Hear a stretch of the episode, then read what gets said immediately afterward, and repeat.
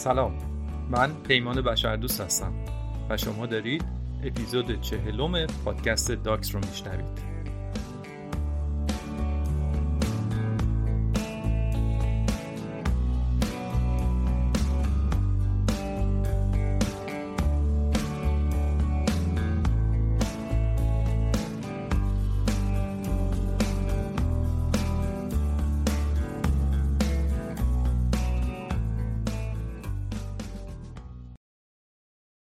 در دو اپیزود قبلی در مورد حسیدی ها و آمیش ها صحبت کردم.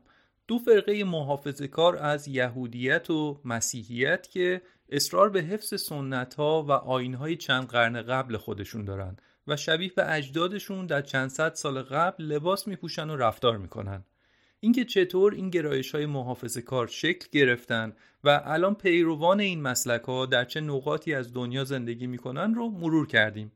پیشنهاد می‌کنم اگه هنوز اون اپیزودها رو نشنیدید حتما اونا رو هم بعد از شنیدن این اپیزود بشنوید. چون این یک مجموعه سگانه است. سه قسمت در مورد گرایش های محافظ کار از سه دین ابراهیمی. و حالا توی این اپیزود همونطور که از قبل گفته بودم می‌خوام در مورد یک شاخه محافظ کار از دین اسلام صحبت کنم. شاخه سلفی که با رشد زیادی در حال بزرگ شدنه.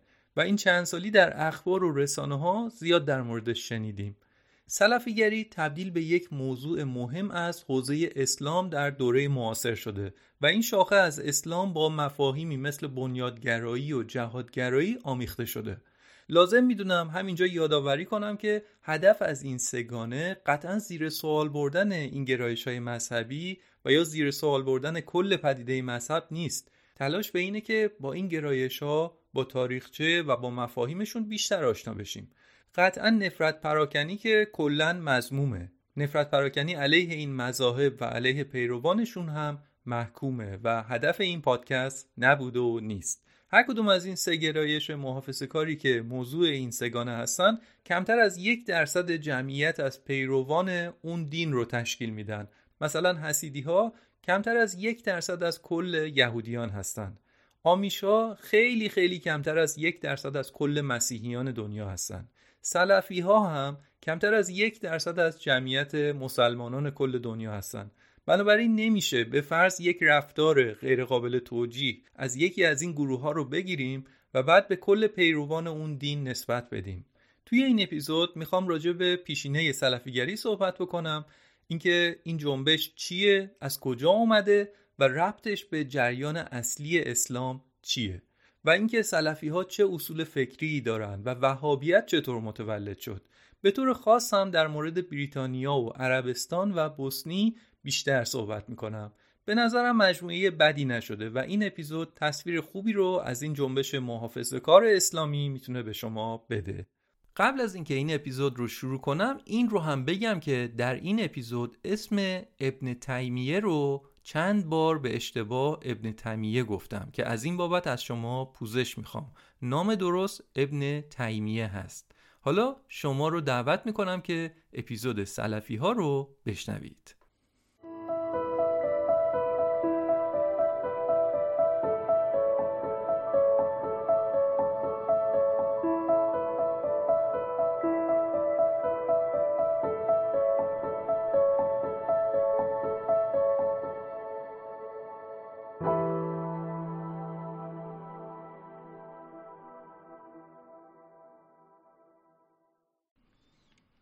کشور کوچ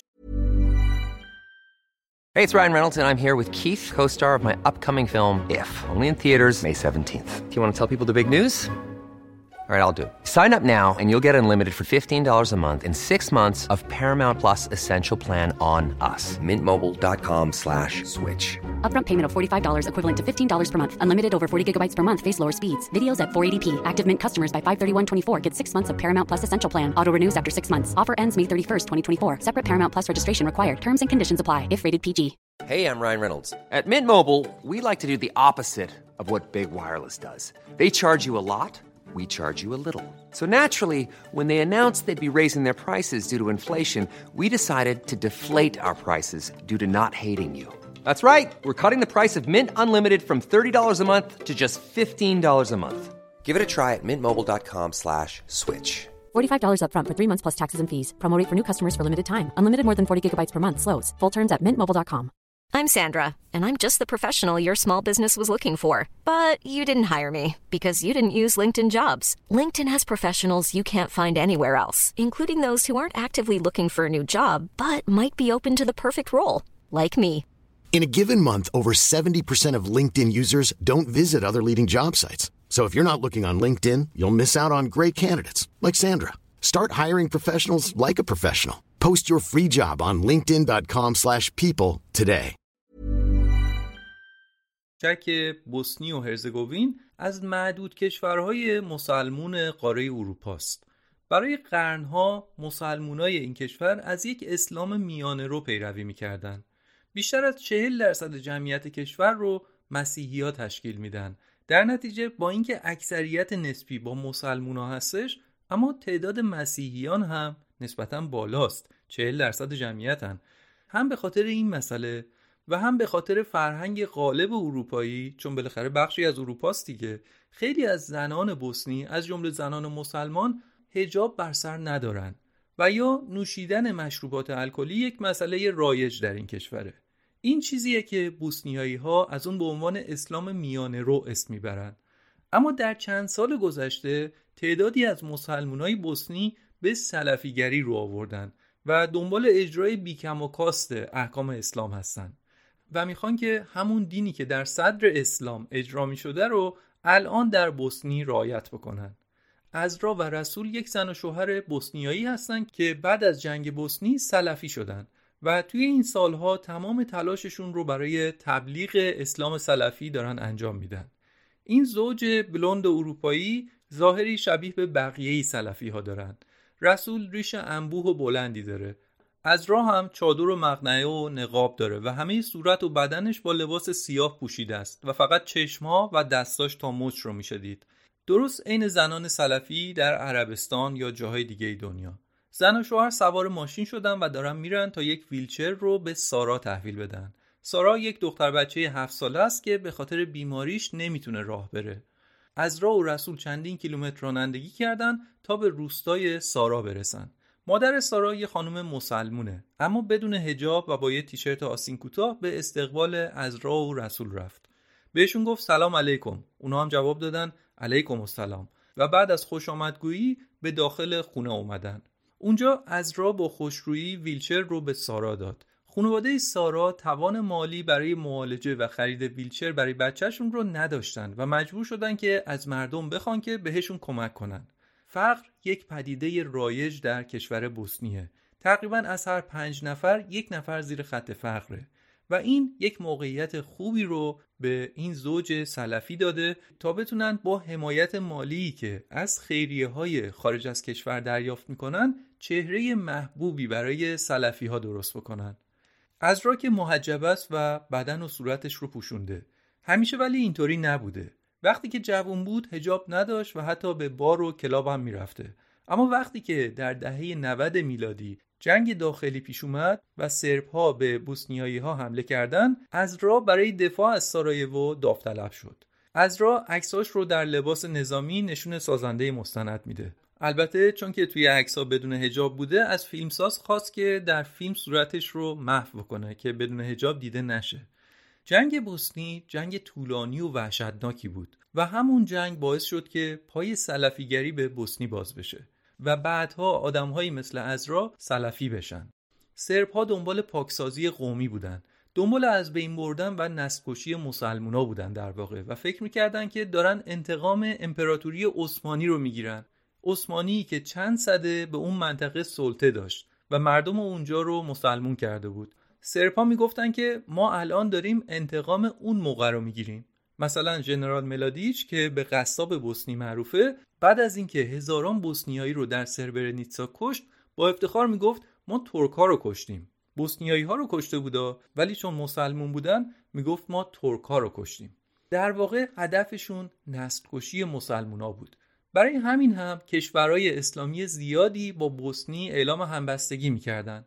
ارتش بوسنی شاخه ای رو به اسم مجاهدین تأسیس کرد تا داوطلبای مسلمون از کشورهای اسلامی راهی بوسنی بشن و در کنار هم علیه سرپا بجنگن مجاهدین از جمهوری اسلامی ایران بودن از پاکستان و افغانستان بودن از عربستان و کشورهای عربی و روسیه خصوصا چچن هم بودن از جاهای مختلف. و خیلی از اینا با همدیگه به زبان عربی صحبت می‌کردن و در کنار هم فعالیت های نظامی می‌کردن. بعد از جنگ بوسنی عربستان به حضور خودش در بوسنی ادامه داد. با حمایت مالی از گروه ها و سازمان های بوسنیایی برای سازندگی بوسنی بعد از جنگ. روستاها رو بازسازی می‌کردن مدرسه میساختن چقدر مسجد ساختن. اصلا بزرگترین مسجد بوسنی که بزرگترین مسجد منطقه بالکان محسوب میشه اسمش از مسجد ملک فهد سارایوو می‌بینید این یعنی نفوذ فرهنگی و مذهبی عربستان در اروپا. البته نفوذ اقتصادی هم دارن. بوسنی طبیعت زیبایی داره و ضمن اینکه کشور مسلمونیه. برای همین مردم کشورهای عربی مثل عربستان و امارات و کویت علاقه زیادی به خرید خونه و مسافرت کردن به اونجا دارن. مثلا در چند سال گذشته یک شهرک بزرگ در اونجا ساختن با هزینه چهار میلیارد دلار در کشوری که ثروت چندانی نداره. و این یعنی اینکه عده زیادی از مردم بوسنی اصلا طرفدار و علاقمند به عربستان شدن چون میلیاردها دلار پول وارد کشورشون کرده.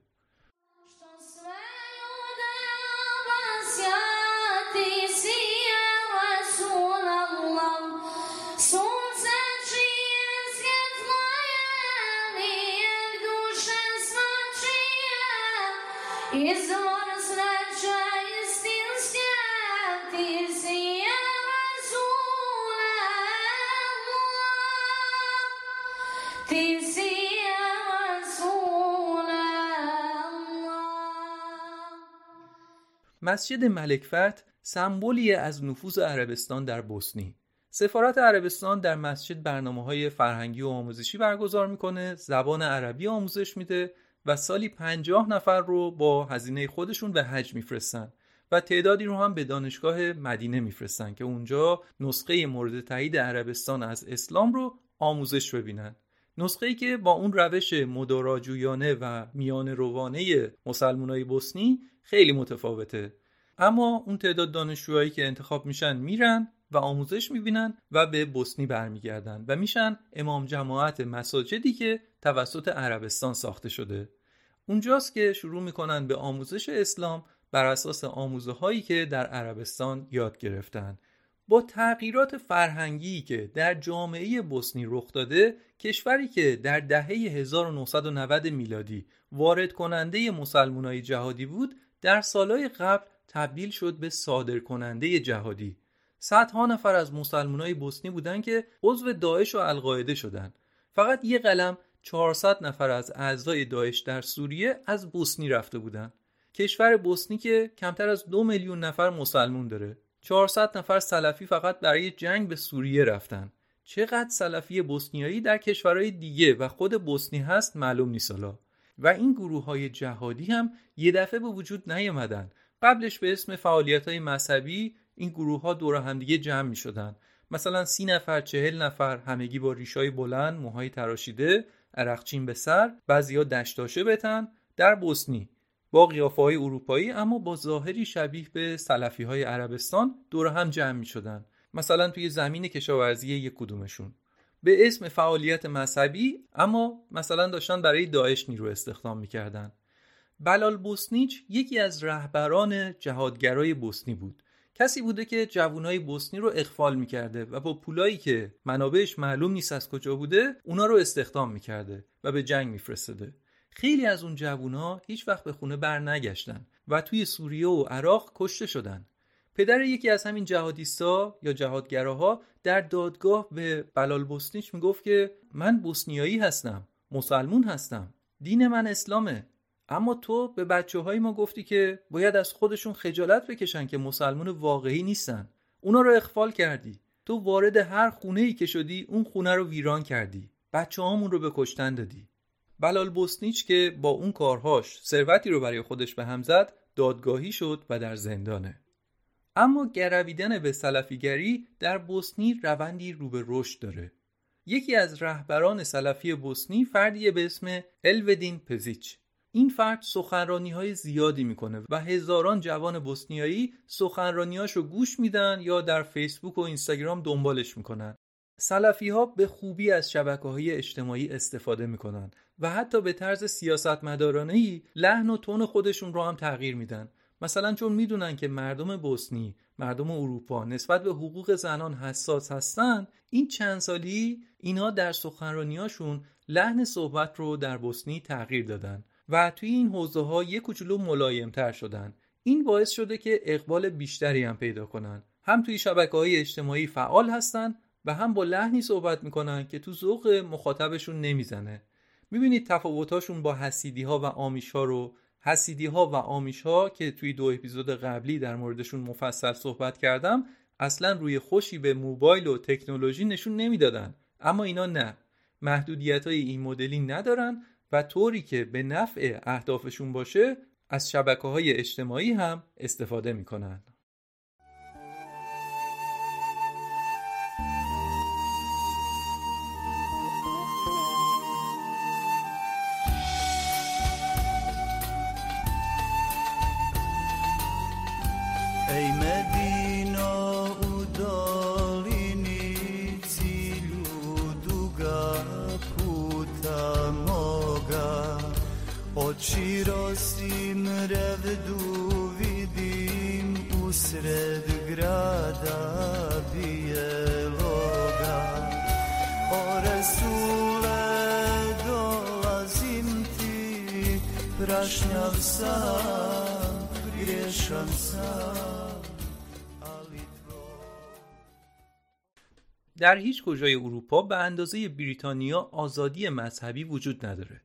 تا جایی که به کسی آسیبی نزنی اجازه داری که به هر باوری اعتقاد داشته باشی راجبش حرف بزنی و مطابق اون عقیده رفتار کنی و لباس بپوشی.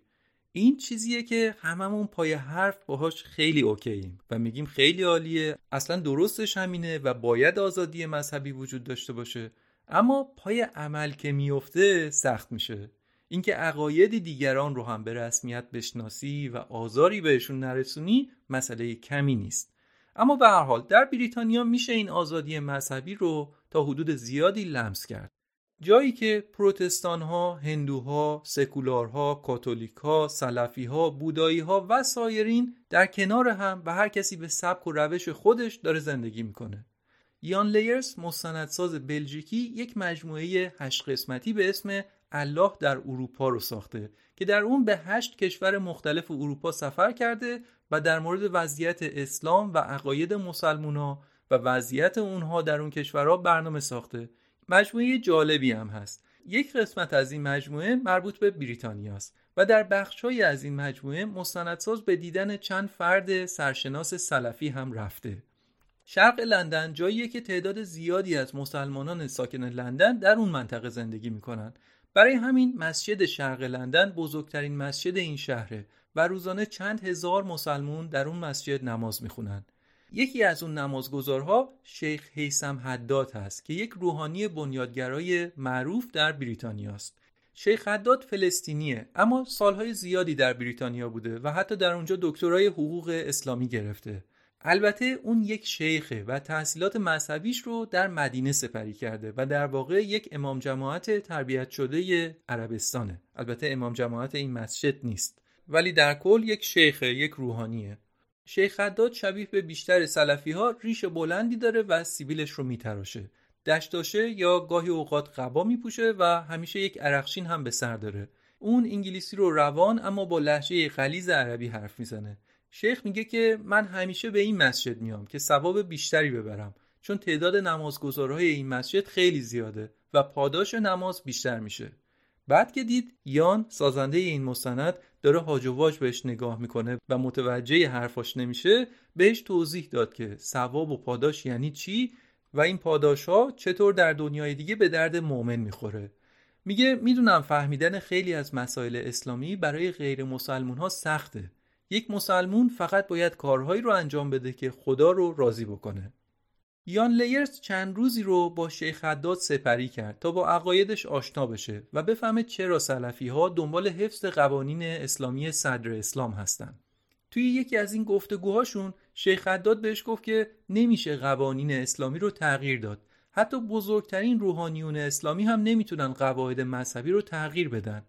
یان پرسید که مثلا نمیشه اسلام رو مدرن کرد؟ شیخ حداد جواب داد که نه اجازه نداری نوآوری کنی. اصلا بذار ببینم منظورت از مدرن کردن چیه؟ یان گفت که منظورم اینه که دین با شرایط روز سازگار بشه. شیخ حداد گفت که بذار اینطوری بهت بگم. اصلا بیایم همه قواعد دین رو بر اساس شرایط امروز توی قرن 21 تغییر بدیم. همه رو بروز کنیم. اما چه اتفاقی میفته تا ده سال دیگه همه چیز تغییر می‌کنه. جامعه تغییر می‌کنه فرهنگ تغییر می‌کنه و بعد باز دوباره همه قوانینی که امروز تعریف کردیم منسوخ میشن با توجه به شرایط ده سال دیگه. پس بنابراین حالا که هر قانونی که تصویب می‌کنیم یه روزی منسوخ میشه باید همون قواعدی که در صدر اسلام تعریف شده رو تا ابد ادامه بدیم.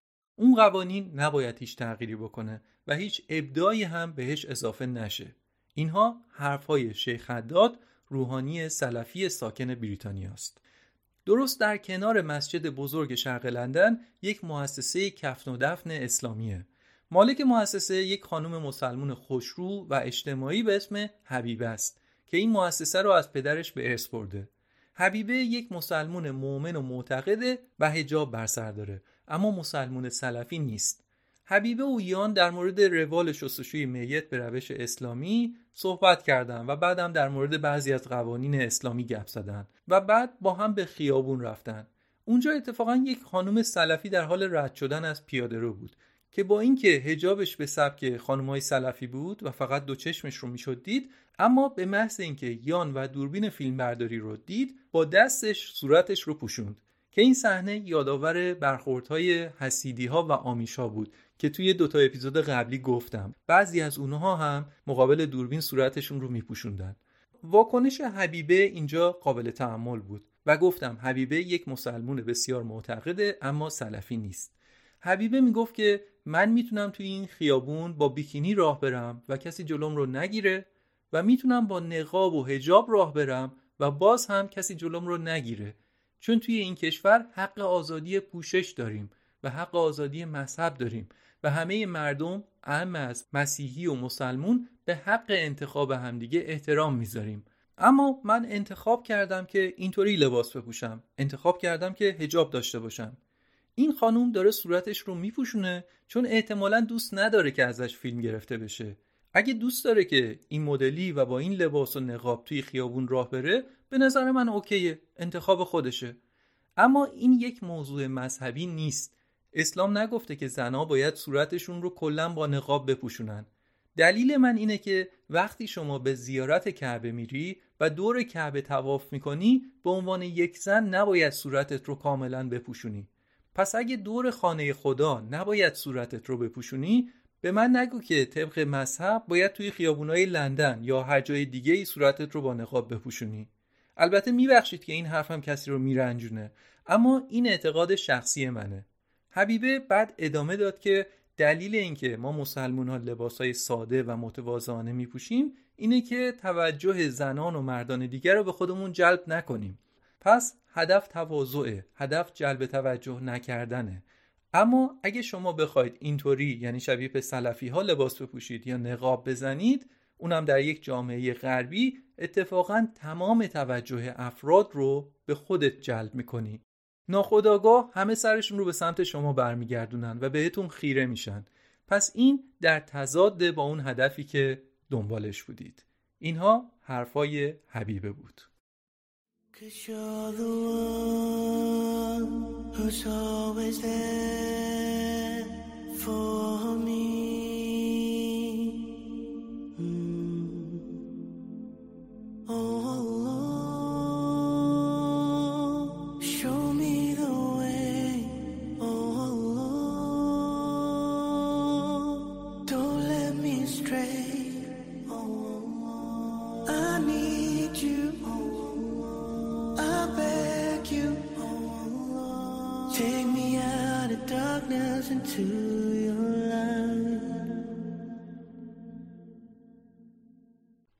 در بعضی از شهرهای بریتانیا محله هایی وجود داره که وقتی در خیابون راه میرید به وفور افراد سلفی رو می‌بینید.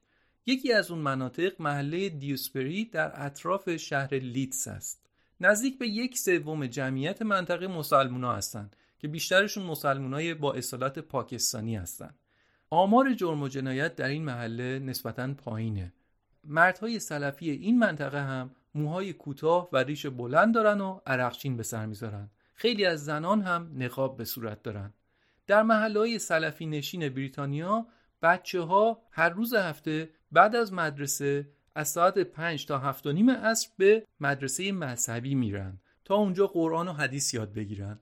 این مدارس مذهبی رو دولت نمیگردونه. خود مسلمانای اون منطقه مدیریت می‌کنن. اینطوری بچه ها با اینکه در یک کشور غربی به دنیا میان و در اونجا زندگی می‌کنن اما جهان بینی و ظاهرشون طوریه که انگار در یک کشور مسلمان زندگی می‌کنن. یان لیرس مستندساز بلژیکی که در موردش گفتم به یک فروشگاه اسلامی در همین منطقه دیوسپری رفته. جایی که بیشتر زنانی که به فروشگاه میرن نقاب به چهره دارن. یان از فروشنده پرسید که این خانوما رو می‌شناسی؟ مشتریات هستن. می‌تونی مشتریات رو تشخیص بدی؟ چون همشون پوشش و نقابشون یه شکلیه. فروشنده که اون هم یک سلفی بود گفت آره نه از روی چشماشون بلکه از تون صدا و نحوه حرف زدنشون به جا میارمشون. البته خودم هم دوست ندارم که به چشماشون نگاه بکنم. توی همون محله دیوسبری یک تولیدی تخت خواب هم هست. مالک کارگاه که اون هم یک سلفیه میگه که حتی نحوه خوابیدن یک مسلمون هم در شریعت توصیه شده و برای اینکه موضوع روشن بشه خودش روی یکی از تختها به پهلو و روی دست راستش دراز کشید. گفت نحوه خوابیدن پیامبر اسلام اینطوری بوده و ما هم سعی می‌کنیم که اینطور بخوابیم. از نظر سلفی ها لباس پوشیدن و رفتار کردن و خوابیدن و همه شعون یک سلفی باید شبیه به مسلمانای صدر اسلام باشه. یعنی شبیه به پیامبر و پیروان اولیش یان توی بازارچه دیوسبری با یکی از های سلفی صحبت کوتاهی داشت. یه خانم 25 ساله که در همون منطقه دیوسبری به دنیا آمده و بزرگ شده. به سبک سلفی هجاب داره و نقاب به صورت می‌زنه. یان ازش پرسید چرا نقاب می‌زنی؟ اون خانم گفت که اینطوری خدا رو از خودم راضی می‌کنم که چهرم رو به غریبه ها نشون نمیدم. یان گفت که یعنی فرض کن که اگه من و تو ده سال با هم همسایه باشیمم تو چهرت رو نشونم نمیدی؟ گفت نه. مگر اینکه ما با هم ازدواج بکنیم. در غیر این صورت نه. این دو نفر کمی با هم صحبت کردن و در انتها یان گفت که از صحبت کردن باید خوشحال شدم. می‌تونم باید دست بدم؟ اینجا عموی اون خانوم که کنارش بود گفت که من به نیابت ازش می‌تونم باید دست بدم. که اینجا هم دقیقا عین همون موقعیتی بود که توی اپیزود حسیدی ها گفتم در خونه اون زوج حسیدی دقیقا همچین مکالمه ای رد و بدل شد. بعد اون خانوم توضیح داد که آره قبلا که بچه بودم وقتی در همچین موقعیتی قرار می گرفتم و با مردی دست نمی‌دادم خجالت می کشیدم شرمنده می شدم اما الان می‌دونم که اگه دلم نخواد با کسی دست بدم مجبورم نیستم این کار رو بکنم. ساکنان محله دیوسبری سلفی هستند اما سلفی های آرومی هستند و حتی خیلی از ساکنین مسیحی اون منطقه بهشون احترام می‌ذارن و میگن اینا آدمای خیلی خوبی هستن. اما همونطور که گفتم یک اقلیتی از سلفی ها هستن که فعالیت های جهادی رو دنبال می‌کنن یا فعالیت های جهادی رو تبلیغ می‌کنن. یکی از معروفترین چهره های سلفی در بریتانیا یک فرد پاکستانی تبار هست به اسم انجم چودری. چودری به خاطر اظهار نظرها و فعالیتاش در بریتانیا یک چهره جنجالیه. اون یک گروهی رو از مسلمانان سلفی درست کرده بود به اسم المهاجرون که این گروه به طور مداوم در کوی و برزن و پارک تجمع می‌کردن و همونجا با لباس ها و ظاهر سلفی ده بیست نفری نماز جماعت اقامه می‌کردن و بعدش با صدای بلند شعارهای مذهبی و ایدولوژیکی سر می‌دادند شعارهایی که خیلی از مردم بریتانیا رو تحریک می‌کرد. اونم درست در زمانی که تروریست های داعش در نقاط مختلف اروپا بمب منفجر می‌کردن. در همون بهبهه اینها گروه المهاجرون با ظاهری شبیه به داعشیا در خیابونای لندن تجمع می‌کردند و به عربی شعارهایی شبیه به شعارهای داعش سر می‌دادند به خاطر همین هم واکنش بیشتر مردم نسبت به حضور اینها ترس و خشم بود. گرچه بعدها این گروه المهاجرون به اتهام اینکه ایدئولوژی القاعده رو ترویج می‌کرد منحل شد. اما چودری بعدش فعالیتاش رو در گروه های دیگه ادامه داد. چودری که خودش در اروپا اصلا متولد شده توی مصاحبهاش گفته که آدمها در غرب مثل حیوان زندگی می‌کنن. یا مثلا گفته که قوانین اسلامی باید در بریتانیا جاری بشه و کاخ باکینگهام باید تبدیل به مسجد بشه. سلفی های جهادگرا در شهرهای دیگه بریتانیا هم هستند. شهر بیرمنگام پایتخت جهادی های بریتانیا است.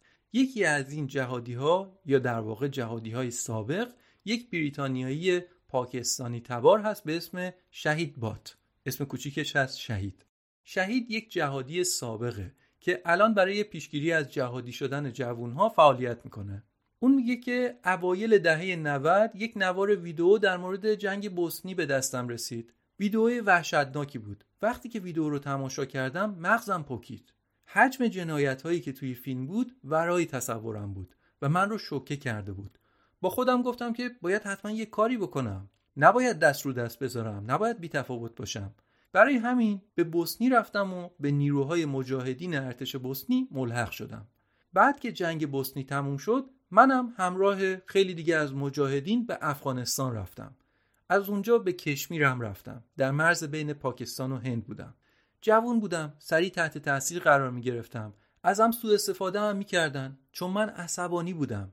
از دست خیلی ها عصبانی بودم. منی که توی بریتانیا به دنیا اومدم و همه عمرم رو اینجا بودم رو کسی به عنوان بریتانیایی به حساب نمی آورد چرا؟ فقط به خاطر اینکه والدینم مسلمون و پاکستانی بودن. برای همین از جامعه بریتانیا عصبانی بودم و با وجود این خشم و اون بیعدالتی که در بوسنی و افغانستان می‌دیدم اون موقع انتخاب برام راحت بود. رفتم اما انتخاب اشتباهی کردم. شهید بعد از گذراندن چند سال وقتی که به بریتانیا برگشت با اتهام تروریسم مواجه شد. اما چون شواهدی علیهش وجود نداشت آزاد شد. خیلی از این جوونهای بیرمنگامی که از خانواده های مسلمون هستن میگن که ما هم بریتانیایی هستیم. خسته شدیم از اینکه مدام باید به خاطر عملکرد بنیادگراهای مذهبی جواب پس بدیم. هی مردم از ما می‌پرسن که دیدی فلانجا بمبگذاری شده؟ شنیدی بمبگذارا مسلمون بودن؟ نظرت چیه؟ محکومش می‌کنی؟ خب بابا به من چه؟ از من می‌پرسی نظر من چیه؟ اصلا نظر من برای کی مهمه؟ منم یه بریتانیایی هستم مثل بقیه. چرا ماهایی که گناه نکردیم رو از بقیه جامعه جدا می‌کنید؟ اینقدر به جوونهای مسلمون محلات بیرمنگام میگید خطرناکید خطرناکید که وقتی که بزرگ میشن باورشون میشه که باید خطرناک باشن. باورشون میشه که باید برن عضو گروه های جهادگرا بشن و یه حرکت تروریستی بزنن. Assalamu alaikum and walaikum salam. So me greet me brother, sister and the whole nation. Salamu alaikum and I saw me greet me mama, papa and every human. Salamu alaikum and in English it means uh, peace be upon. Salamu alaikum and walaikum salam. Watch me tell him now. Watch this. After me read uh, from the Holy Quran, no me know where me going to and where me coming from. After me walk uh, with the Almighty One, me no need no knife and me no want no gun. After me talk uh, with the Islamic tongue, said the Prophet was sent to teach the nation. Who no listen uh, and who no understand. The wicked are going out like the butter in the sun when the Almighty. واژه سلفی از سلف صالح گرفته شده یعنی پیشینیان صالح و زاهد منظور از این پیشینیان کیا هستند منظور مسلمانانی هستند که در صدر اسلام زندگی می‌کردند یعنی در زمان پیامبر اسلام و همینطور تا دو نسل بعد از پیامبر اسلام.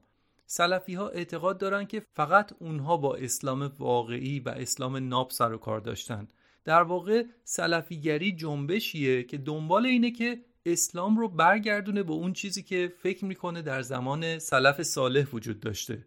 اتفاقا نکته جالب در اینه که این ادعایی نیست که فقط سلفی ها داشته باشن. تمام مسلمون ها شامل شیعیان و اهل تسنن چنین ادعایی دارند که پیرو سلف صالح هستند و دنبال برقراری اسلام نابند. اما چیزی که سلفی ها رو متفاوت می‌کنه اینه که در روش متفاوتند. سلفی ها میگن که یک حدیثی از پیامبر اسلام هست که اشاره داره به اینکه بهترین مردم کسانی هستند که در عصر من زندگی می‌کنند. و کسانی که بعد از اونها میان و سپس کسانی که بعد از اونها خواهند اومد که میشه مهاجرین و انصار و تابعین و تابعین تابعین. دو نسل بعد از پیامبر اسلام. پس دلیل اصلی اصرار سلفی ها به ارجاع به گذشته همین حدیثه. و میگن که ما می‌خوایم شبیه به اون بهترین انسان ها و شبیه به سلف صالح بشیم. ریشه های جنبش سلفی به قرن دوم هجری برمیگرده زمانی که بیشتر از یک قرن از پیدایش اسلام گذشته بود و مدارس مذهبی مختلفی در قلمرو اسلامی از کوفه تا بغداد و سایر جهات تأسیس شده بودند. مدارسی که در اونها فقه و حقوق اسلامی آموزش می‌دادند. بعضی از این مدارس معروف و معتبرتر بودند و شاگردای زیادتری داشتند. به این مدارس مکتب گفته می‌شد. دارم راجع به مکاتب اهل سنت صحبت می‌کنم. مکاتب هنفی، مالکی، شافعی و هنبلی که به ترتیب تبدیل به مکاتب اصلی و در واقع فرق اربعه یا فرقه های چهارگانه اهل سنت شدند. به عقیده مسلمانان اهل سنت ابوبکر و عمر و عثمان و علی ابن ابی طالب امام اول شیعیان خلفای راشدین بودند که مسئولیت اداره کشور رو داشتند. پس این افراد خلیفه وقت بودند. اما رؤسای این مکاتب این مکاتب چهارگانه اینها امامان اهل سنت بودند بنابراین برای اهل سنت این چهار نفر خیلی محترم هستند. از بین این چهار امام اهل سنت احمد ابن حنبل بنیانگذار مکتب حنبلی بود. احمد ابن حنبل اعتقاد داشت که اسلامی که در قرن دوم هجری به دستشون رسیده بود تفاوتهایی با اسلام اولیه داشته. برای همین شروع کرد به خالص سازی اسلام با استناد به مراجع کتبی. مراجع کتبی یعنی قرآن و حدیث و خصوصا نقش حدیث خیلی برجسته شد چون این اعتقاد وجود داشت و داره که قرآن که همونه و کم و زیاد نمیشه. اما حدیث فرق داره و حدیث های جعلی و نامعتبر خیلی زیادی هم وجود داشت. برای همین تمرکز مؤسس مکتب هنبلی روی پالایش کردن حدیث ها بود. خب این که از مکتب هنبلی که از قرن دوم تأسیس شد و هنوز هم ادامه داره. اما قرن هفتم هجری قمری مصادف بود با زندگی یکی از شخصیت های پایه‌ای سلفی به اسم ابن تمیه ابن تمیه در یک دوره خاصی زندگی می‌کرد. درست در زمانی که بغداد به خاطر حمله مغولها سقوط کرده بود. زمانه ای بود که مغولها به کشورهای دیگه میتاختند و کشتار می‌کردند از جمله به کشورهای اسلامی. به عقیده ابن تمیه این یک بلای آسمانی بود که به خاطر گناهان مسلمانان سرشون نازل شده بود. حالا مسلمانان چه گناهی کرده بودند به عقیده ابن تمیه مسلمون ها در اون دوره اسلام واقعی و اسلام ناب رو رایت نمی کردن و به همین خاطر اون بلا سرشون نازل شده بود. این عقیده ابن تمیه بوده. برای همین برنامه ای که برای خودش چیده بود این بود که اسلام رو از ابداعات خالی بکنه.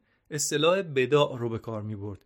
یعنی موضوعاتی که در صدر اسلام و در زمان سلفای صالح نبوده اما به عنوان نوآوری اومده و بخشی از دین شده و شکل دین واقعی رو به خودش گرفته. مثلا ابن تمیه یک مخالف سرسخت صوفیگری بود و به اعتقادات و اعمال صوفی ها شدیدن میتاخت. شاید بعد نباشه اینجا یه نکته جالبی رو بگم. ابن تمیه هم دوره مولاناست. مولانا جلال الدین محمد بلخی که به خاطر حمله مغول از بلخ و خراسان به بغداد و شام و نهایتا به قونیه مهاجرت کرد. مولانا اهل عرفان و طریقت بود اهل سلوک بود جلسات سماع داشتن و با بعضی از علمای اسلامی چالش هایی داشت. ابن تمیه عقاید فردی مثل مولانا رو نمی‌تونست تحمل کنه. و مولانا رو در کنار ابن عربی و چندین فرد دیگه تکفیر کرد. خب حالا باز برگردیم به داستان ابن تمیه ابن تمیه در بغداد زندگی می‌کرد و مخالف سرسخت صوفیگری و سماع و سلوک بود و صوفی ها رو ملحد می‌دونست. اینو هم بگم که صوفی ها و صوفیگری هم موضوع خیلی جالبیه که امیدوارم یه روزی توی این پادکست در موردش بیشتر صحبت بکنم. اما همینقدر اینجا بگم که صوفی ها هم در بین اهل سنت هستند و هم شیعیان. ابن تمیه یک فتوای معروفی هم داره. زمانی که قازان خان که یک خان مغول مسلمان بود می‌خواست که به دمشق حمله بکنه ابن تمیه فتوا داد که دفاع در برابر حمله مغولها برای همه مسلمانان واجبه. در واقع درسته که مغولها مسلمون شده بودند اما ابن تمیه می‌گفت که اینا مسلمون واقعی نیستن و به جای اینکه احکام شریعت رو مبنا قرار بدن از یاسا تبعیت می‌کنن. پس باید علیه اونا بجنگیم. دلیل اهمیت این فتوا به اینه که این اولین فتوایی بود که یک فقیه برای اعلان جهاد علیه یک گروه مسلمون دیگه ای صادر می‌کرد. اما در حوزه نظری یکی دیگه از دیدگاه های ابن تمیه رد کردن تقلید بود حالا توضیح میدم منظور از تقلید چیه. با اون تقلیدی که در شیعه هست متفاوته. ابن تمیه می‌گفت که نباید اینطوری باشه که مسلمون هر چیزی که به اسم اسلام بهش معرفی شده رو همینطوری قبول بکنه و بپذیره.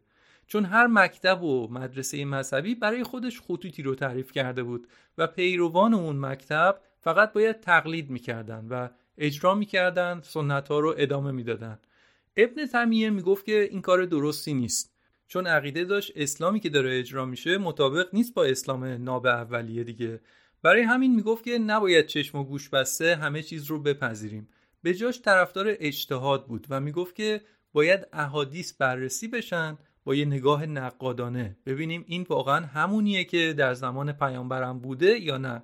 می‌گفت که زیارت کردن مخالف اسلامه. زیارت قبر پیامبر یا خاندانش یا یارانش مخالف اسلامه. شفاعت هم همینطور. یک ابداعه.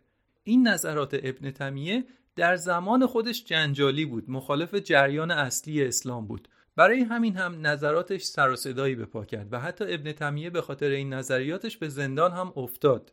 ابن تمیه در اون دوران و حتی قرنهای بعدش پیروان زیادی نداشت و تقریبا گمنام بود. گرچه نوشته ها و نظراتش به عنوان بخشی از تعالیم مکتب همبلی موند و ثبت شد.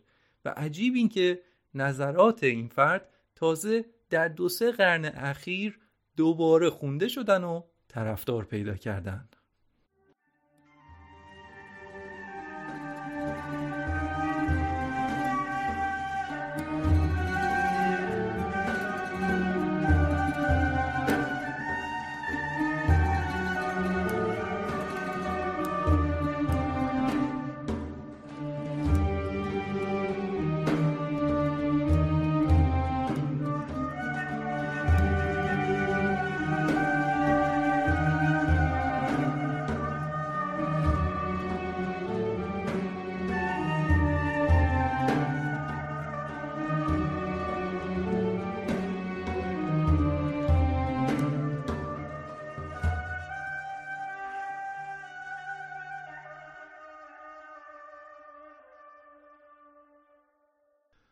تقریبا 300 سال پیش محمد ابن عبدالوهاب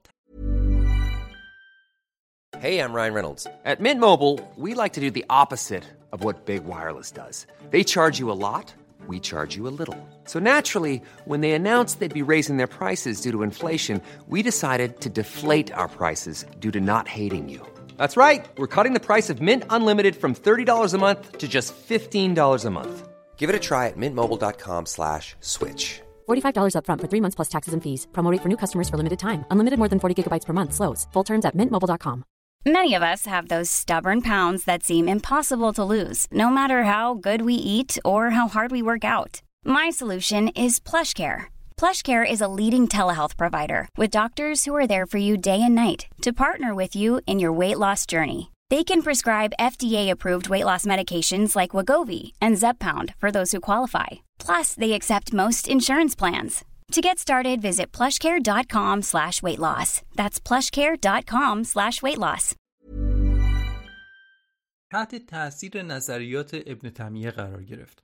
محمد ابن عبدالوهاب پایه‌گذار وهابیته. اون یک روحانی یا یک مفتی اهل منطقه نجد عربستان بود و در سال 1792 از دنیا رفته. یعنی دوروبر 300 سال پیش زندگی می‌کرده. محمد ابن عبدالوهاب هم شبیه به ابن تمیه در ابتدا پیروان زیادی نداشت و حتی از محل تحصیلش در بسره اخراج شد به خاطر نظریاتش. اما نهایتا به نجد رفت و دست بر غذا حاکم منطقه از پیروانش شد. حاکم منطقه هم کسی نبود جز محمد ابن سعود حاکم الدرعیه. تحت تاثیر نظرات محمد ابن عبدالوهاب قرار گرفت. این دو در سال 1744 با هم یک ائتلاف سیاسی انجام دادند و دست بر محمد ابن سعود بعدها تونست اولین حکومت عربستان رو تشکیل بده. و اینطوری بود که این دو نفر اولین پایه های حکومت آل سعود رو با هم پایه گذاری کردند. خاندان محمد ابن سعود بعد از به قدرت رسیدن نام آل سعود رو گرفتن و اسم خاندان محمد ابن عبدالوهاب هم بعد از اون شد خاندان شیخ. اون اعتلاف بین خاندان سعود و خاندان شیخ تا الان هم ادامه داره. قرار شد خاندان سعود مسئول حکومت باشه و خاندان شیخ مسئول امور دینی. از هم جدا باشن اما به طور سمبولیک به هم وابسته باشن. بعدها که خاندان سعود کاملا به قدرت رسید وهابیت رو تبدیل به مذهب رسمی کشور عربستان سعودی کرد. و از اونجا بود که این گرایش کم کم محدود به عربستان هم نموند و به جاهای دیگه هم صادر شد. وهابیت یک گرایش خاص از سلفیگری هست. سلفیگری شکلهای دیگه هم داره. یکی شده وهابیت و معروف شده. پس همه وهابی ها سلفی هستن اما همه سلفی ها وهابی نیستن. اینو هم بگم که وهابیت اصطلاحیه که سایرین به اونها میگن. خودشون به خودشون میگن موحدون یا یکتاپرستان. و بعضی از اونها به این نام خیلی حساس هستن و اگه بهشون بگید وهابی بهشون برمیخوره. اما چون این فرقه یا گرایش یا جنبش هرچی که حالا بگیم در ایران به اسم وهابیت شناخته میشه من هم در این اپیزود از همین عنوان استفاده می‌کنم. خب پس اینجوری شد که وهابیت ایجاد شد. اما ببینیم که نظرات محمد ابن عبدالوهاب چی بوده. محمد ابن عبدالوهاب هم شبیه به ابن تمیه دنبال این بود که بدعت ها رو از اسلام پاک بکنه. معتقد بود که مسلمونا از مسیر درست خارج شدن و دوباره برگشتن به اون جاهلیت پیش از اسلام. چاره این وضعیت به نظرش برگشتن به توحید و قرآن و سنت بود. برای همین با هر چیزی که مخالف این سه بود دشمنی می‌کرد. مثلا زیارت اماکن مذهبی از نظرش در منافات با توحید بود. یکی از دلایل اصلی که این جنبش با شیعیان و صوفیان از همون ابتدا ناسازگار بودند و اونها رو تکفیر می‌کردن هم همین مسئله بوده. برای همین هم وهابی ها به صوفیا میگن قبوریون یا پرستندگان قبور. به شیعیان هم میگن رافزی یا ترک کننده ها منظورشون اینه که اصول اسلامی و توحیدی رو ترک کردند. به نظرشون شیعیان و صوفی ها نه تنها بدعت وارد دین کردن بلکه اصلا عقایدشون شرکامیزه که می‌دونیم شک انگ خیلی سنگینیه در اسلام دیگه. تازه حتی محمد ابن عبدالوهاب و پیروانش یه قدم جلوتر هم رفتن و گفتن اصلا هر کسی که دنبال روی این فرقه ها باشه شیعه باشه یا صوفی باشه اصلا کافره. پس تکلیف اینها رو معلوم کردن کافرند. از اون طرف می‌گفتن در قرآن تکلیف ما با کافران معلوم شده باید با کفار جنگید. و این مسئله تکویر از اونجا بهش دامن زده شد. اینکه یه فردی که مسلمونه شیعه است صوفیه یا گرایش دیگه از اسلام رو پیروی می‌کنه. به هر حال خودش اعلام می‌کنه که مسلمانه. اما به خاطر نوع مناسکی که داره من نوعی بهشون بگم که نه تو مسلمان نیستی. این یعنی تکفیر. برای همین هم است که مخالفین وهابیون به اونها میگن تکفیری. وهابیا باور دارن که راه برگشته به اسلام درست همینه که گروه های دیگه که دارن به عقیده اینها راه اشتباه رو میرن تکفیر کرد. اعتبارشون رو زیر سوال برد و گفت که اونها اصلا مسلمان نیستن. این عقیده وهابی هست. در قرن 18 و 19 هم جنبش های اسلامی دیگه هم بودن که توی کشورهای مختلف اسلامی دنبال برگشتن به اسلام اولیه بودن. از جمله اخوان المسلمین در مصر یا مثلا شیخ جمال الدین اسدآبادی که بهش علفخانی هم میگن هم در همین راستا برنامه هایی رو دنبال می‌کرد. یا باز یه مثال دیگهش یک گروه سلفی دیگه بودن به اسم اهل حدیث که در شبه قاره هند تأسیس شدن و الان هم میلیون ها سلفی در هند و بنگلادش زندگی می‌کنن. پس گروه های سلفی دیگه هم بودن و هستن.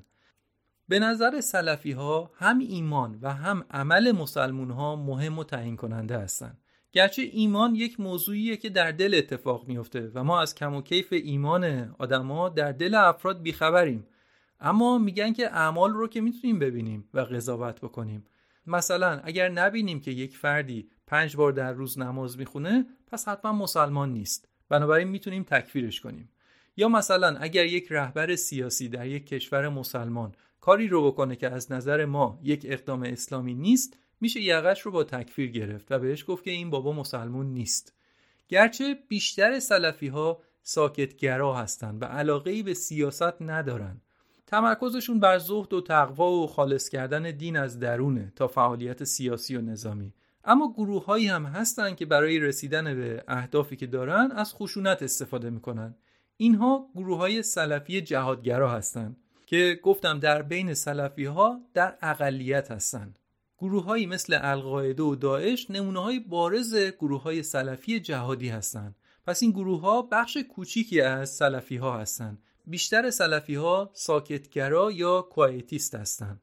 علاقه به سیاست ندارن یا استفاده از خشونت رو امر درستی نمی بینن.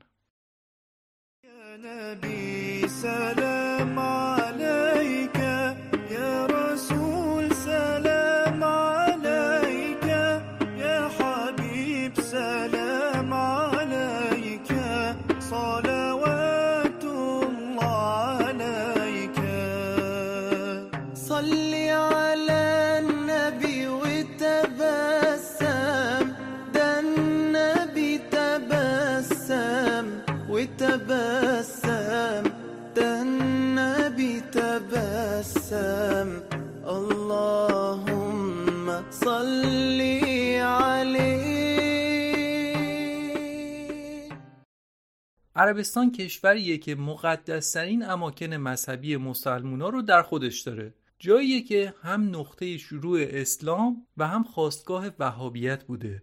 می‌خوایم ببینیم وضعیت سلفیگری و وهابیت در عربستان چطوره. و کمی هم در اسنای این صحبت ها در مورد جامعه عربستان صحبت می‌کنیم. فرصت خوبیه که در مورد این کشور یک کمی بیشتر بدونیم. اما برای اینکه یک تصویر اشتباه از این کشور ارائه نکنم لازم می‌دونم این توضیح رو همین اول بدم که نمیشه یک نسخه واحد برای همه مردم عربستان سعودی پیچید. مثلا گفت که همه مردم عربستان این شکلی هستن. این مدلی لباس میپوشن یا اینجوری فکر می‌کنن. نه خیلی چیزا در شهرهای بزرگ و کوچیک متفاوته. یا در بین آدمای پیر و جوون فرق داره. حتی همین وهابیت که میگیم دین رسمی عربستانه در واقع این مذهب نزدیک به نصف جمعیته و بقیه مردم شاخه های دیگه اسلامی رو دنبال می‌کنن. غیر از اینا عربستان جمعیت جوونی داره و نزدیک به نصف جمعیت 35 میلیونیش زیر سی سال هستن. و یه درصدی از این جوون ها نمی‌خوان که شبیه به نسل های قبلی زندگی کنن یا دوست ندارن شبیه به جریان غالب زندگی بکنن. بنابراین اگر در ادامه یه جاهایی گفته شد که جامعه محافظه کاره این مربوط به همه جامعه نیست. چون گاهی اوقات نگاه ها کلیشه‌ایه. مثلا در کشورهای غربی خیلی فکر می‌کنن که همه مردم خاورمیانه سوار شطور میشن. یا توی ایران خیلی ها اینطور فکر می‌کنن که مردم کشورهای عربی نفری یه بنز زیر پاشونه یا همه توی چادر زندگی می‌کنن یا کلیشه هایی از این دست که درست نیستن. قبلا توی همین اپیزود در مورد خاندانهای آل سعود و آل شیخ صحبت کردم. گفتم که آل شیخ در واقع همون خاندان محمد ابن عبدالوهاب هستن. این دو خاندان سعود و شیخ مهمترین خاندانهای عربستان هستند و برای تحکیم جایگاهشون و بهره بردن از حمایت همدیگه ازدواج های زیادی بین این دو خانواده اتفاق میافته. حکومت که نسلا در نسل در اختیار خاندان آل سعوده و جایگاه های مهم مذهبی هم نسلا در نسل در اختیار خاندان آل شیخه. مثلا جایگاه مفتی اعظم که بزرگترین روحانی این کشور مذهبیه معمولا در اختیار خانواده شیخ بوده و هست. یعنی در واقع غیر از یک مورد در بقیه موارد مفتی اعظم از این خاندان بوده.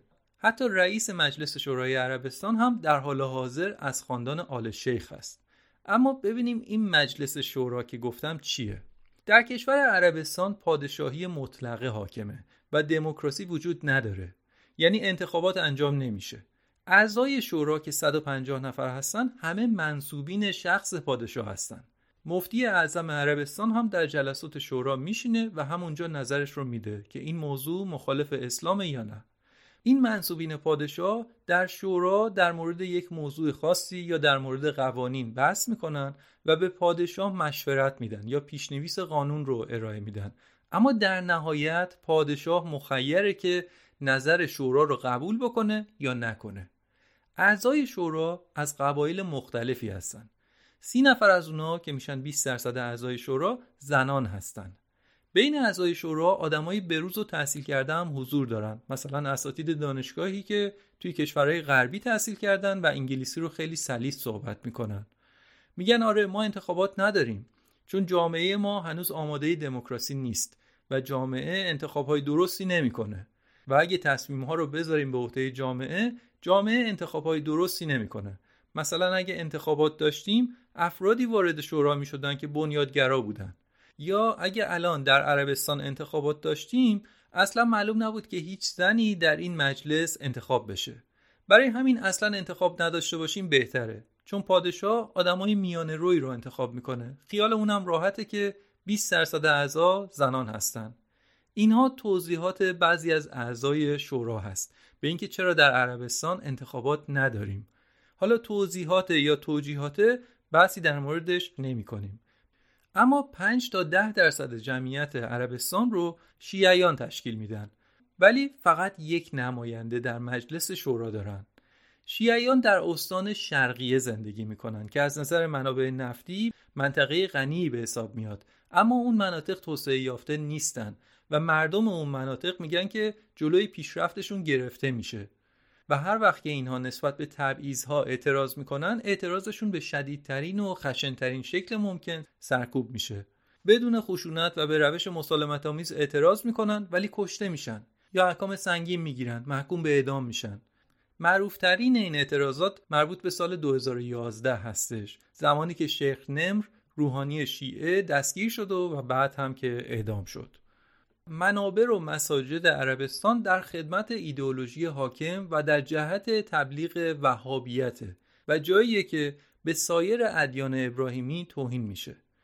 مثلا در خیلی از منبرها به پیروان یهودیت و مسیحیت توهین میشه. میگن که اونها زمین رو به فساد کشیدن و جزاشون مرگه و باید کشته بشن. این همون تکفیری هست که قبلا راجع بهش گفتیم. ایدئولوژی وهابی از کودکی روی ذهن بچه ها کار می‌کنه و آموزش هایی بر اساس این ایدئولوژی ارائه میشه. مثلا توی یکی از مستندهایی که مرجع من بود و مستندی بود که به طور سری از داخل عربستان فیلم برداری شده بود و هویت افراد نامشخص بود با یک دانش آموز پسر 14 ساله مصاحبه میشه و ازش می‌خوان که برامون تعریف کن در مدرسه راجع به شیعیان و کفار چی بهتون آموزش میدن. و اون نوجوان بخشایی از کتابهای درسیش رو می‌خوند و نشون می‌داد که می‌گفت مسیحیان باید اونقدری کشته بشن تا هیچ کسی ازشون زنده نمونه. باید گردن زده بشن. شیعیان هم دشمن ما هستن و باید کشته بشن. ما باید به نام اسلام شیعیان رو بکشیم. این مستند البته مربوط به سال 2018 بود و شاید الان دیگه با توجه به تغییراتی که در این کشور در این چند سالی اجرا شده دیگه اینطور نباشه. چون عربستان ادعا می‌کنه که در کتب درسیشون تجدید نظر کردن و نفرت پراکنی و تکفیر سایر ادیان و مذاهب رو از کتاب ها برداشتن. اما نکته دیگه ای که منتقدها دارن اینه که بله شاید جلوی بعضی از کتاب ها گرفته شده باشه ولی اون کتاب هایی که قبلا چاپ شده در مساجد عربستان و همینطور سایر نقاط دنیا وجود داره. با وجود چنین آموزش هایی شاید تعجب نداره که تعداد زیادی از شهروندای این کشور در داعش و القاعده حضور داشتن. یکی از مسائل مهمی که در کشور عربستان به وضوح به چشم میاد مسئله زنانه. خشونت علیه زنان بیداد می‌کنه. گزارش ها و ویدیوهای زیادی وجود داره از برخورد و کتک زدن زنان توسط اعضای خانواده خودشون مثلا پدر یا همسرشون. در نسل معاصر بعضی از زنان عربستانی هستند که با وجود همه خطرات برای بهتر شدن وضعیت و برای به دست آوردن حقوق خودشون می جنگن. این یک نبرد واقعیه و این زنان شجاعانه مبارزه می‌کنن. بعضی ها در این راه حتی جونشون را هم از دست دادن و بقیه به مبارزه دارن ادامه میدن. یکی از معروفترین فعالان زن سعودی خانومیه به اسم لوجین الحزلول که در زمانی که زنان حق رانندگی نداشتن برای گرفتن این حق مبارزه می‌کرد. و البته می‌دونیم که الان دیگه زنان عربستانی این حق رو دارند. اما در اون زمان لوجین از عربستان تا یمن رانندگی کرد و از کار خودش فیلم گرفت و بعد در شبکه های اجتماعی منتشر کرد. و بعد البته وقتی که می‌خواست برگرده به عربستان موقع ورود پلیس عربستان زندانیش کرد. بعد از چند ماه بازداشت وقتی که آزاد شد یه عده از افراد متعصب جامعه هم بودن که از اسلحه هاشون عکس گرفتن و برای لوجین فرستادن و لوجین و خانواده هزلول رو به مرگ تهدید کردند. یک سیستم قیمومت برای زنان وجود داره. یک سیستمی که برای زنان قیم تعیین می‌کنه. همیشه یک زن حداقل یک مرد رو داره که براش تصمیم بگیره و کنترلش کنه. یه وقتی اون مرد پدر اون زنه و براش تصمیم می‌گیره یه وقتی برادرشه یه وقتی همسرشه و یا حتی می‌تونه امو یا رئیس قبیلش و یا سایرین باشه زنان برای خروج از کشور برای کار کردن برای تحصیل کردن و حتی برای دکتر رفتن نیاز به اجازه یک مرد دارند.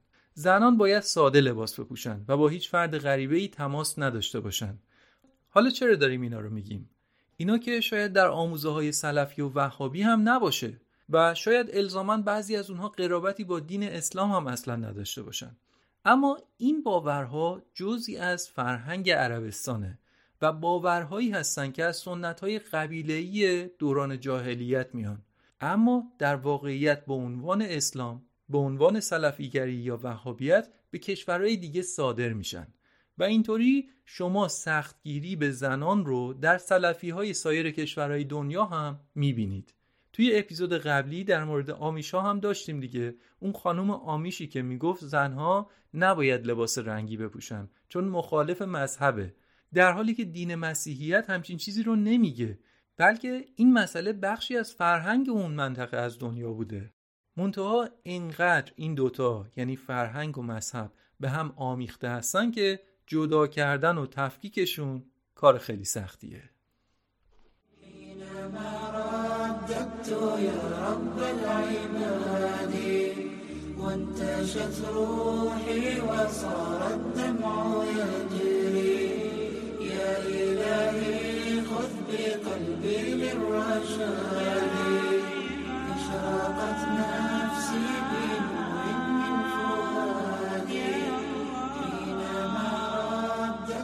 يا رب العباد وانتشت روحي وصار الدمع يجري.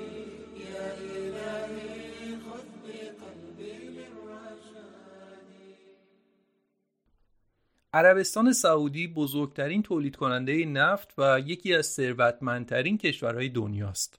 اما اختیار این ثروت هنگفت در خدمت خاندان آل سعوده. و هیچ گروه و سازمان منتخبی از مردم به نحوه مصرف درآمد کشور نظارت نداره. این مسئله باعث شده که تضاد طبقاتی زیادی در جامعه به وجود بیاد. برخلاف اون چیزی که خیلی ها فکر می‌کنن تمام مردم عربستان در ناز و نعمت و رفاه زندگی نمی کنند بلکه مردم برخی از مناطق این کشور در فقر به سر می‌برند یکی از این مناطق استان اسیر در جنوب عربستان هست یعنی نزدیک به یمن. برخلاف بیشتر مناطق عربستان این ناحیه کوهستانی و سرسبزه. اصلا فکرش هم نمی کنید که این منطقه سرسبز در عربستان باشه. این منطقه فقیرنشین زمین مستعدی برای افرادگراییه می‌دونیم که 15 نفر از 19 تروریستی که در عملیات 11 سپتامبر حضور داشتن از شهروندان عربستان سعودی بودند و 9 نفر از اون 15 نفر اهل این منطقه بودند. یک منطقه دورافتاده و فقیر. در جایی که مردم زندگی قبیله‌ای دارند و تفسیرهای سختگیرانه ای از اسلام هم می‌کنن ضمنا اینم بگم که وقتی میگیم قبیله منظور این نیست که در چادر زندگی می‌کنن نه چندین نسله که حکومت اینها رو یک جانشین کرده. خونه دارن خونه ثابت دارن. اما خونه هاشون نزدیک به همه و تصمیمات جامعه رو بزرگان قبیله می‌گیرن. پس تروریستایی مثل این نه نفر که وهابی بودن در چنین شرایطی زندگی می‌کردن. تحت تاثیر شدید سنت های قبیله‌ای و در منطقه‌ای زندگی می‌کردند که در اونجا تفسیرهای سختگیرانه از اسلام خیلی رایجه. شهر ابها مرکز استان اسیره مرکز همین استان. کشاورزا در روز سهشنبه به بازارچه محلی شهر ابها میان. در اونجا بساط می‌کنن و محصولات کشاورزیشون رو میفروشن. مردان دشتاشه پوشیدن. جامعه های بلند عربی که بیشترشون سفید رنگن. اما خب رنگ های تیره و رنگ های دیگه هم داره. اما عمدتا خصوصا در عربستان سعودی مردان دشتاشه سفید میپوشن. مردها سرشون رو با چفیه میبندن. منظور این چفیه های چارخونه قرمز و سفیدیه که عرب ها روی سرشون می‌ذارن و از دیرباز برای محافظت در برابر آفتاب و شن استفاده می‌کردن. البته بعضی از مردم هم به جای چفیه عرقچین به سر دارن. به خاطر گرمای هوای عربستان مردم معمولا صندل یا دمپایی میپوشن. اینا لباس های سنتی عربستانه. اما خیلی از سلفی های سایر نقاط دنیا هم لباس های شبیه به اینها رو میپوشن. فرقی نمی‌کنه در اروپا یا آمریکا یا نقاط دیگه دنیا. باورتون نمیشه من در یک شهر دورافتاده اندونزی چند خانواده اندونزیایی رو دیدم به تب با قیافه های آسیایی اما زنها و مردها عینا همین لباس ها رو پوشیده بودن. اون موقع که دیده بودم تعجب کردم که چرا لباس عربی پوشیدن. اما بعدا فهمیدم که اونها سلفی بودن و عقیده دارن که حتی لباس پوشیدنشون هم باید شبیه به سلف صالح باشه. برگردیم به شهر ابها. اونجا خیلی از آقایون ریش دارن. خصوصا ریش پروفسوری در عربستان خیلی رایجه. بیشتر آقایون همین تیپی هستن که گفتم. دشداشه سفید و چفیه قرمز و سفید و ریش پروفسوری. از مردم عادی تا پادشاهان عربستان. میگید نه خودتون چک بکنید. ببینید پادشاهان چند سال اخیر عربستان چه شکلی بودن. عرب ها پوشیدن لباس های فاخر رو خلاف سنت اسلام می‌دونن و برای همین بیشترشون دشتاشه های ساده به تن می‌کنن. میگن باید لباس های متوازانه بپوشیم. می‌بینید باز خیلی شبیه به آمیشا و حسیدی ها دقیقا اونها هم همین عبارت رو به کار میبردن. در شهر ابها زنان خیلی کمی توی خیابون و بازارچه دیده میشن. بیشتر مردها هستن که توی جامعه حضور دارن. برخلاف مردان که بیشترشون لباس سفید پوشیدن زنان لباسشون کاملا سیاهه. یک چادر بلند و گشاد که تا نوک پا رو میپوشونه و یک مقنعه بلند و گشاد که تمام سر و گردن و بالاتنه رو پوشونده. و فقط چشمهای اون زن پیداست. در شهر ابها که یک منطقه محافظه کاره همه زنان همین شکلی هستن. هجاب سفت و سختی دارن و هیچ زنی هم رانندگی نمی‌کنه. توی بازارچه بعضی از فروشنده ها خرما و رطب میفروشن. بعضی ها چوب های مسواک میفروشن. یعنی از این گیاهانی که توی دهان می‌ذارن میجوانش و اینجوری دندونشون رو تمیز می‌کنن. مرسومه که قبل از نماز این کار رو می‌کنن.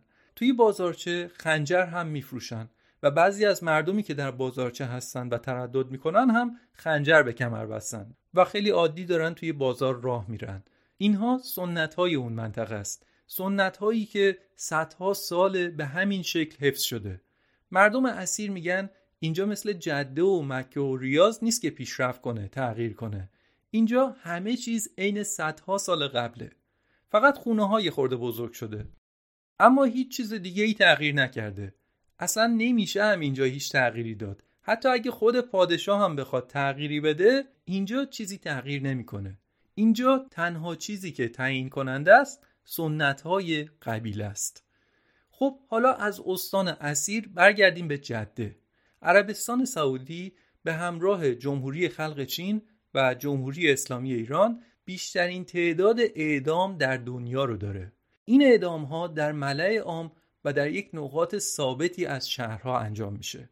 در بیشتر شهرهای بزرگ میدان اعدام وجود داره. یعنی یک میدان عادی شبیه به میادین دیگه اما وقتی که قراره که کسی رو اعدام کنن حکم در اون میدان انجام میشه. مثلا میدان صفا در جده یکی از معروفترین میادین اعدامه که به خاطر همین بهش میدان چوب چوب هم میگن. اعدام در عربستان یعنی قطع کردن گردن مجرم توسط شمشیر. تصور کنید چه صحنه وحشتناکی میشه. اونم در وسط شهر. فیلم گرفتن از صحنه اعدام جرمه. اما چند سال پیش یکی از نیروهای پلیس با موبایلش از این صحنه وحشتناک فیلم گرفت و منتشر کرد. و البته این به قیمت زندونی شدن خود اون فرد تموم شد. ولی به هر حال فیلم منتشر شد. در فیلم میشه دید که چند نفر پلیس مجرم رو روی زمین همینطور کشون کشون میارن و میندازنش روی زمین. یک نفر با لباس عادی شهروندان سعودی یعنی دشتاشه سفید و چفیه قرمز و سفید با یک شمشیر بلند هم هست. اون بابا جلاده. در میان داد و فریاد مجرم جلاد شمشیر رو با یک دست بالا برد و روی گردن مجرم فرود آورد. به طب این صحنه نهایی از فیلم قطع شده. اما با این نحوه مجازات میشه تصور کرد که خون مجرم میدون رو می‌گیره و برای همین در نزدیکی محل اجرای حکم حفره ها و راه آبهایی رو تعبیه کردند که خون مجرم به اونجا بریزه. یعنی اینقدر که این فرایند جز روال عادیه که راه آب برای شستن خون گذاشتن. اعدام انجام میشه جان مجرم گرفته میشه و بعد مردم زندگیشون رو ادامه میدن. حتی یک ساعت بعدش مثلا در اونجا بچه ها فوتبال بازی می‌کنن. حاکمان عربستان معتقدن که مجرم باید دقیقا به همون میزان و عینا با همون روشی که در صدر اسلام مجازات می شده باید تنبیه بشه.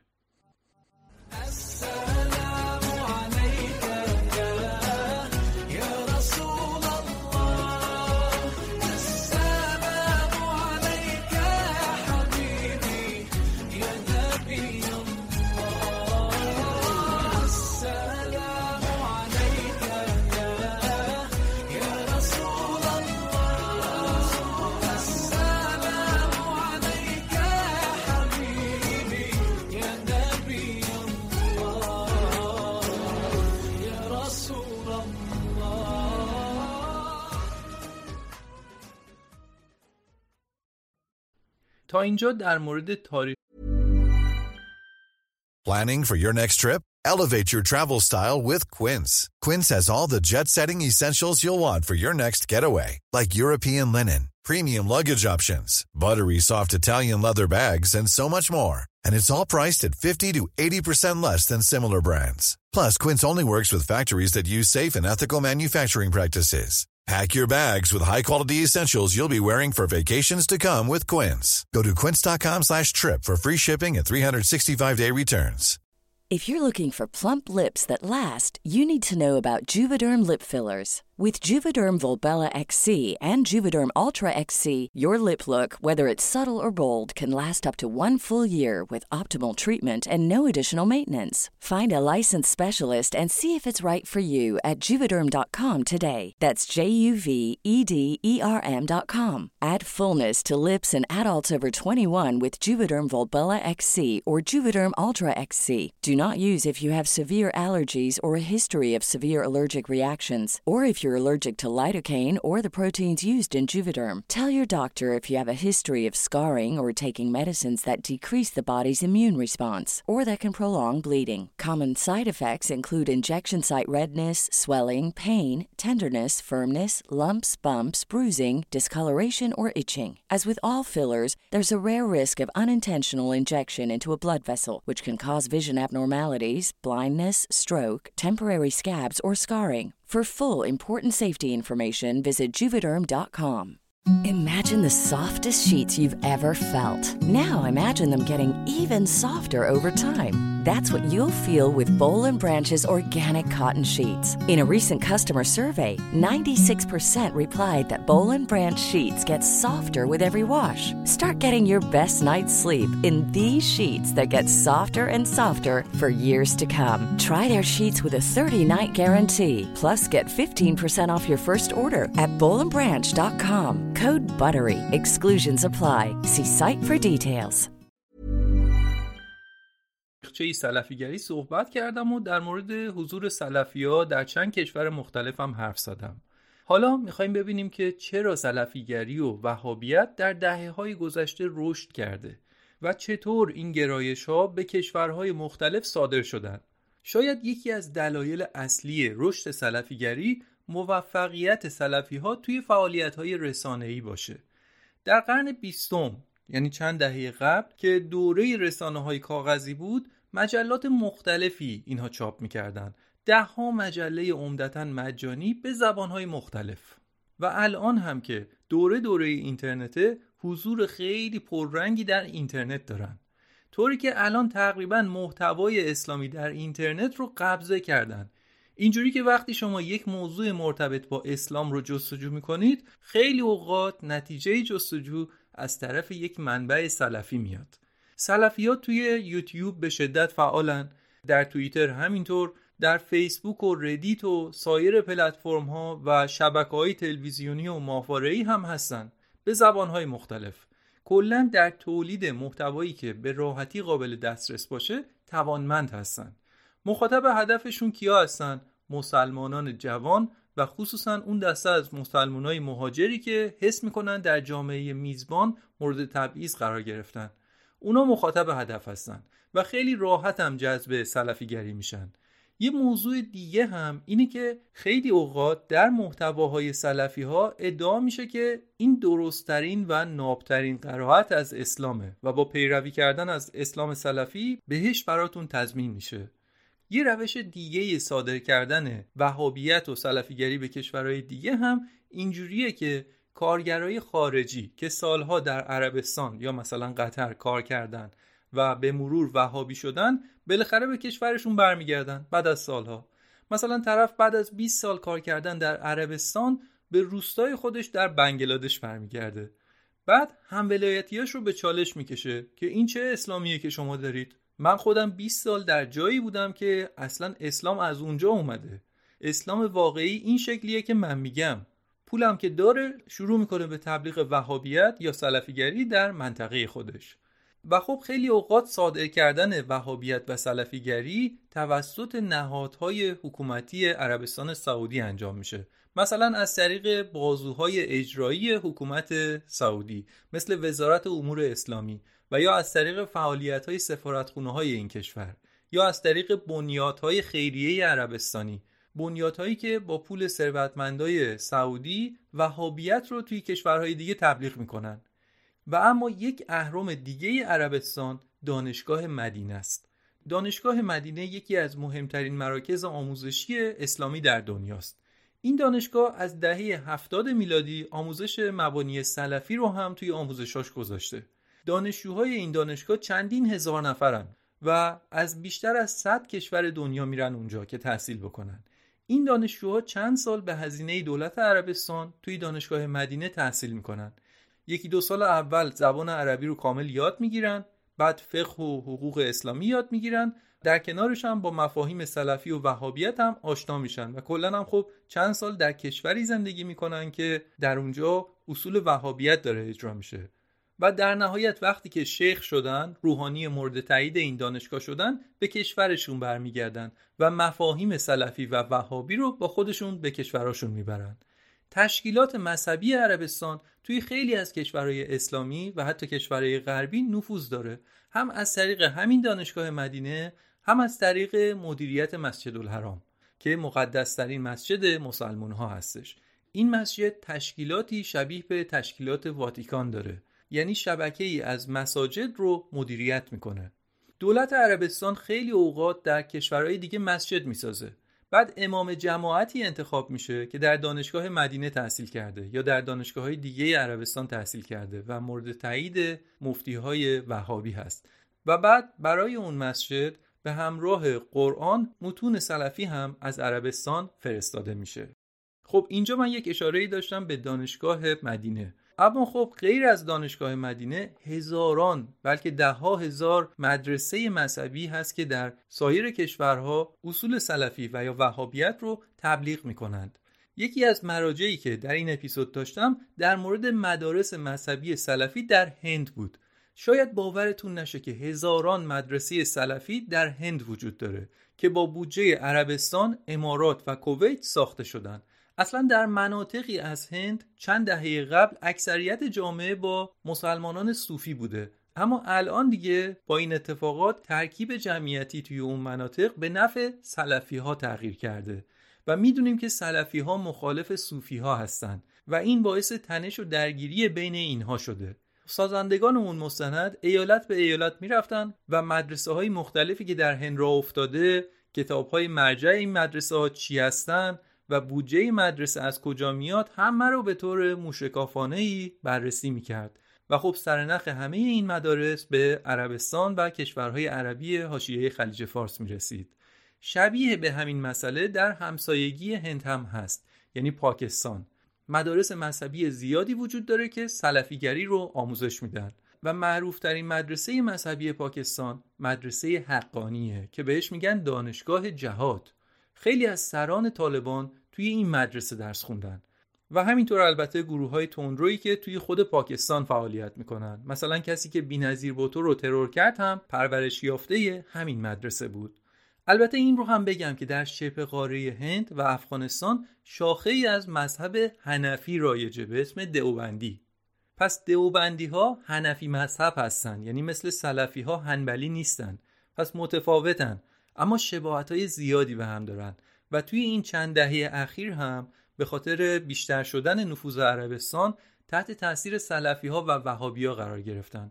مثال بارز دئوبندی ها طالبان افغانستان هستند که هممون می‌دونیم که چه ظلمی رو اینها دارن علیه مردم نجیب افغانستان روا میدارن. یه نمونهش این که حق تحصیل رو از دختران افغانستانی گرفتن و بیشتر زنان رو خانه نشین کردند. از شما آجزانه و صمیمانه خواستار از اینم که در مکاتب برای دختران باز کنیم زنان و دختران همیشه نیمی از پیکر جامعه بودن و اگر این قشر از جامعه نباشن پس نیمی از جامعه هم ناقصه. قطعا مادر باسواد امروز خواهر باسواد امروز فرزند خوبی فردا به جامعه تقدیم می‌کنه. فرزندی که خود زامت کشور خودخور به دست بگیره. فرزندی که خود معادن کشور خودخور استخراج بکنه. فرزندی که نیاز به کشور خارجی نداشته باشه. اگر می‌خواین که افغانستان ما تبدیل به فاغانستان نشه تبدیل به گلستان بشه پس پس باید دختران هم به مکتب برن. صدای یکی از دختران افغانستانی از شهر هرات رو شنیدید همونطور که گفتم بیشتر سران سابق و فعلی طالبان در مدرسه حقانی پاکستان آموزش دیدن این مدرسه در دهه 70 و 80 میلادی با حمایت های مالی سازمان سیاه رشد پیدا کرد و تبدیل به جایی شد که نیروهای جهادی در اون برای مقابله با شوروی آموزش می‌دیدند. اتحاد جماهیر شوروی به افغانستان حمله کرده بود و آمریکا به عنوان رقیبش می‌خواست که شوروی شکست بخوره. برای همین ایده رو بردن به سمت جنگ اسلام بر علیه کمونیسم. این موضوع برای عربستان و نظام وهابی اونجا هم موضوع مطلوبی بود چون می‌تونستن که وهابیت رو صادر بکنن. اینطوری بود که ایدئولوژی وهابی و پول عربستان به همراه حمایت نظامی و اطلاعاتی آمریکا و با همکاری نظامی پاکستان در کنار همدیگه قرار گرفتن و اینطوری جهادگرایی در افغانستان متولد شد. سازمان اطلاعات مرکزی آمریکا CIA کتاب آموزش الفبای جهاد رو در دانشگاه نبراسکای آمریکا منتشر کرد. کتابی که در اون آموزش کار با اسلحه رو توضیح می‌داد و بعد این کتاب ها به افغانستان و پاکستان منتقل شدند و اونجا نظامی های پاکستان به داوطلبان جهاد آموزش نظامی می‌دادند البته این رو هم بگیم که اون جنگ از نظر اسلامی واقعا یک جهاد دفاعی بود. یک کشور کمونیستی به یک کشور اسلامی حمله کرده بود و برای همین هزاران مسلمان دیگه از سایر کشورها انگیزه زیادی داشتند. داوطلب بودن که در این جهاد شرکت بکنن برای همین به اونها می‌گفتن مجاهد یا جنگجویان الله. اینطور بود که پای هزاران جهادی به افغانستان کشیده شد. از جمله اسامه بن لادن.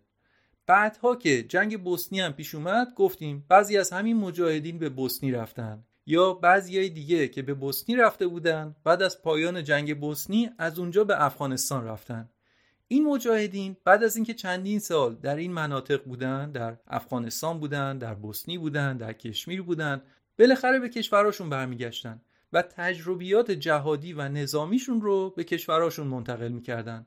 مثلا طرف از اندونزی یا چچن اومده بود به افغانستان و بعد از چند سال جنگ کردن و کار با اسلحه وقتی که به کشورش برمیگشت به تب نمی‌رفته مثلا مربی مهد کودک بشه یا کارمند کتابخونه بشه. می‌رفته یک گروه جهادی تشکیل می‌داده. و اینطوری بوده که سلفیگری جهادی در طول سالهای گذشته به خیلی از کشورهای دیگه هم صادر شد که می‌دونیم مخربترین و خطرناکترین اونها حکومت شام و عراق بود یعنی داعش. سلفی ها در کشورهای مختلف اسلامی با اسمای متفاوت حضور دارند. در قرقیزستان و تاجیکستان با اسم حزب التحریر در اندونزی با نام نهضت العلماء و در کشورهای دیگه با اسامی دیگه. و کسی چه می‌دونه؟ شاید هم یک دلیل استقبال از این گرایش تاثیر حمله بیگانگان بوده. و همونطور که در قرن هفتم هجری حمله ها روی ابن تمیه تاثیر گذاشت و نظرات متفاوتی رو صادر کرد در عصر جدید هم اشغالگری توسط های بیگانه باعث شد ایدئولوژی سلفی و یا جهادی طرفدار پیدا کنه.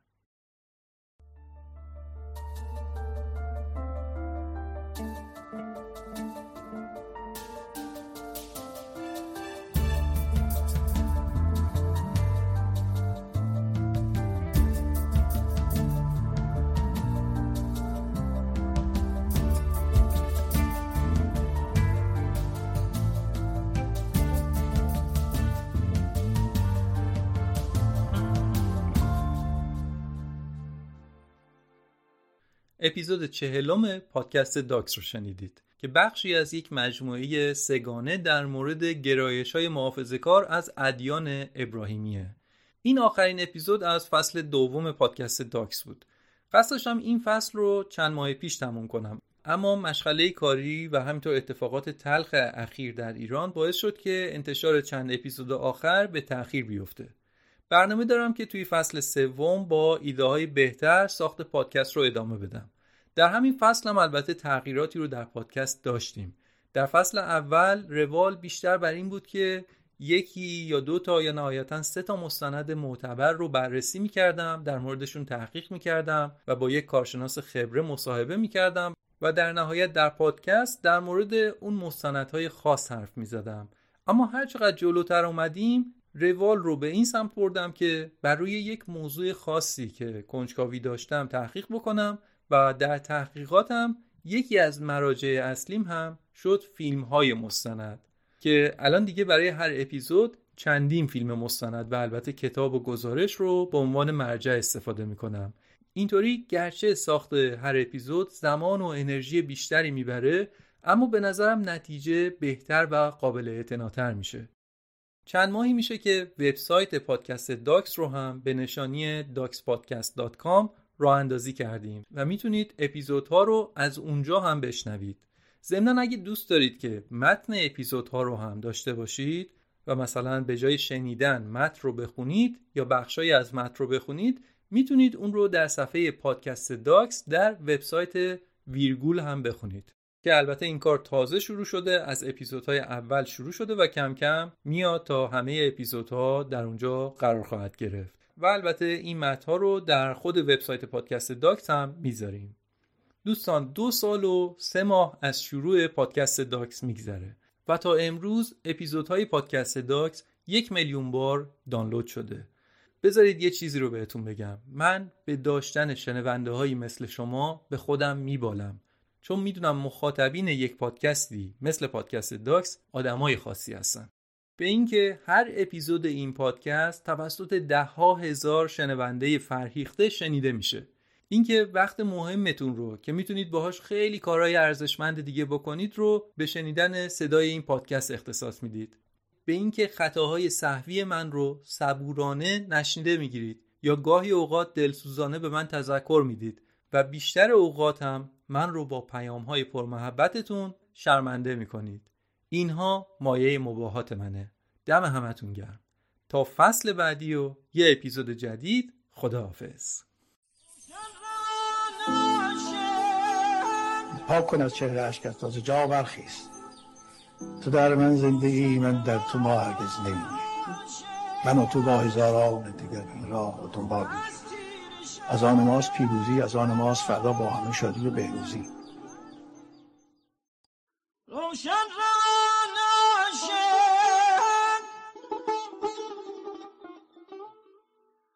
روشن روان عاشق از تیر شب